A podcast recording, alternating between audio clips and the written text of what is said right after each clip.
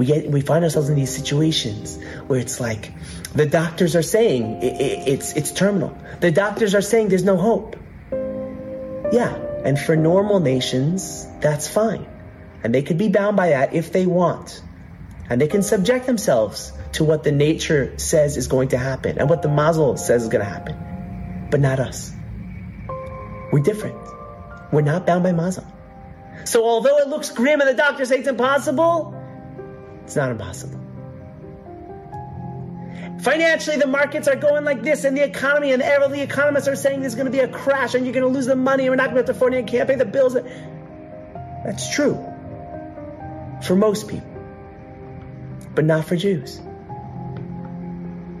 We don't have to buy into that, believe in that, because Ein Mazel Yisrael. We're not bound by that. Person finds himself in a health situation personally, a mental health situation, a marriage challenge, financial, whatever it is, and it just seems a, a brick wall, the end of a tunnel. No. Ein Mazel Yisrael. We're not bound. If we have emuna in Hashem, and I've explained this idea so many times in the past. What does it mean? Oh, emuna, just believe. No, no, no. It doesn't mean just believe. Just believe. That's not what it means.